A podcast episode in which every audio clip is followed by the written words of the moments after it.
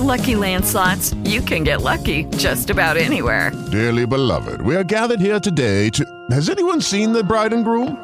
Sorry, sorry, we're here. We were getting lucky in the limo and we lost track of time. No, Lucky Land Casino, with cash prizes that add up quicker than a guest registry. In that case, I pronounce you lucky. Play for free at LuckyLandSlots.com. Daily bonuses are waiting. No purchase necessary. Void were prohibited by law. 18 plus. Terms and conditions apply. See website for details. Judy was boring. Hello. Then Judy discovered ChumbaCasino.com. It's my little escape. Now Judy's the life of the party. Oh, baby, Mama's bringing home the bacon. Whoa, take it easy, Judy. The Chumba life is for everybody. So go to ChumbaCasino.com and play over 100 casino style games. Join today and play for free for your chance to redeem some serious prizes. chumba ChumbaCasino.com. No purchase necessary. Void where prohibited by law. 18 plus terms and conditions apply. See website for details.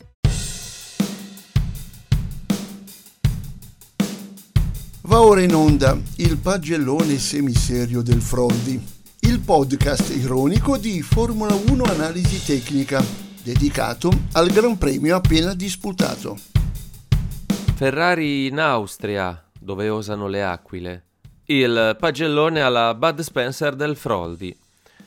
Nell'anno del Signore 2022, mentre il mondiale è ampiamente indirizzato verso le terre austro-inglesi, è tuttavia capitato un fatto epocale. Inglesi e austriaci si sono presi due begli schiaffoni a casa loro, di quelli tonanti alla Bud Spencer per intenderci, che tra l'altro nelle terre austro-tedesche mi risulta goda assieme all'eterno Terence Hill di meritata e imperitura fortuna. A casa loro Sapete come sono quelli della Formula 1? Sono tutti inglesi o quasi e sono convinti che esista ancora l'impero di Sua Maestà. Non scherziamo quando diciamo che la Formula 1 è sostanzialmente da almeno 50 anni un mondo inglese, con l'eccezione della Ferrari. A casa loro. Sì, non facciamolo dire ai piloti né agli uomini Ferrari che l'ultima volta poi ce l'hanno fatta pagare con la ridicola parata a Monza, mi riferisco alla Mercedes. Diciamolo noi, a casa loro, che abbiamo assistito ad un 1-2 degno di altri tempi e di altre memorabili imprese. Silverstone e Austria. Tiè, prendi e porta a casa loro. A casa loro. A casa loro. Non lo sentite quanto è bello, rotondo, pieno. Ripetetelo con calma mentre rivedete le vittorie della F175. Oserei dire che è un'ottima terapia antidepressiva. Oh sì, ogni tanto tocca anche a noi, poveri tifosi sfegatati, poter gioire. Certo, gioia a metà, vedi barbecue di Sainz. Non sia mai che noi ferraristi si possa godere ampiamente totalmente, ma dai, su, non facciamo gli schizzinosi. E poi, Pensate alla sublime gioia di vedere Mr. Helmut che con il costume tirolese d'ordinanza d'improvviso si zittisce, complici probabilmente due o tre generosi boccali di Wiesbier ingollati per ammorbidire la sventagliata. A proposito, zio Helmut, prosit! Voti. Binotto, voto 7.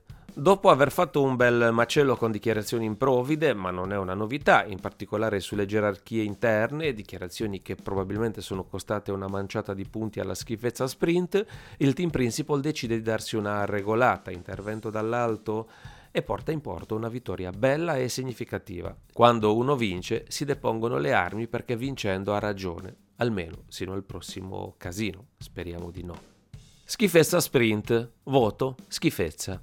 Power Unit Ferrari 9, sì 9, perché a Maranello hanno fatto un sublime lavoro. Gli arrosti sono necessari perché dovevi recuperare perché l'affidabilità arriverà e allora saranno guai per gli altri.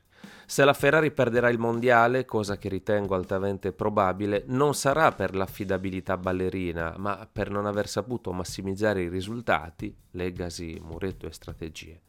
Monaco e Silverstone gridano ancora vendetta al cospetto degli dei del motorsport.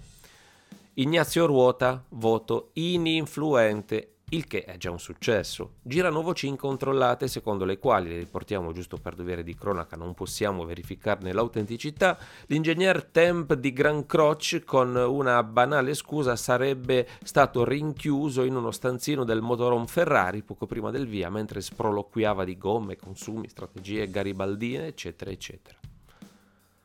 Lapo, voto, uno di noi Mentre l'algido e silente presidente dall'alto dell'ultimo piano della megaditta osservava, il ben più sanguigno fratello interveniva in due modi sui social. Nel caso della vittoria di Sainz nessun tweet, assai eloquente, non tanto per il pilota quanto per il modo, non credete? Sabato, dopo la schifezza sprint, invece un tweet assai chiaro, sintesi mia, diceva usate il cervello e non fatevi la guerra fra di voi. Charles Leclerc, voto È qui la festa? L'ho già scritto tante volte. Leclerc è fatto della materia delle stelle perché fa sognare, ancora di più dopo la vittoria in Austria, nella Tana Red Bull, sverniciando tre volte tre Sua Maestà Verstappen primo e infine riuscendo, non so come, a gestire l'acceleratore che, ingolosito dalla performance della monoposta, aveva deciso di restare accelerato. Mentre Binotto smetteva di guardare gli ultimi giri e a molti di noi si fermava il cuore, il monegasco l'ha portata a casa. Muretto Ferrari, voto no comment. Avendo vinto mi taccio, ma il vero problema di questa Ferrari è il capitale umano, i cervelli che devono decidere a livello strategico. Non esiste vittoria senza strategia, a meno che tu non abbia un mezzo così superiore agli altri da sopperire alle carenze di qui sopra. Speriamo quanto prima che abbiano appreso la lezione. Ne dubito, ma sono sempre lieto di essere smentito se si tratta di sventure che si tramutano in vittorie. Carlos Sainz, voto 8. Il cognome è ingombrante, sappiamo che non è il massimo della vita sentirsi dire che deve fare il numero 2, ma ricordiamo che c'è di peggio nella vita. E comunque, qui non si vuole certo sminuire le sue qualità. Purtroppo se sulla tua strada incontri talenti puri come lo è Leclerc, quando un uomo con il fucile incontra un uomo con una pistola, eccetera, eccetera, o lotti per la causa comune o te ne vai. Mick Schumacher voto finalmente. Non penso sia fatto della pasta dei campionissimi, tuttavia è uno tosto, parte come un diesel vecchio stile, apprende e poi mette in pratica. Commissari di pista voto Oh my god, mio dio. Non è successo nulla e va bene così, ma è stato davvero allucinante vedere la Ferrari di Carlos in fiamme e il commissario che scappava e non faceva l'unica cosa che doveva fare, usare l'estintore. F175, voto peccato sono quattro bandierine in quel di Maranello. Pensate a quante potevano essere, almeno due in più. E allora, beh, sarebbe stata tutta un'altra storia. Fettel, voto, ma che vi ha fatto? Godiamoci quasi due settimane di meritato riposo, soprattutto per il sistema cardiocircolatorio, mentre a Maranello cercheranno di capire come arrivare all'affidabilità. Ci arriveranno, ne sono sicuro. Avete ascoltato il pagellone semiserio del Froldi, il podcast ironico di Formula 1 Analisi Tecnica sul Gran Premio appena disputato. Appuntamento alla prossima puntata.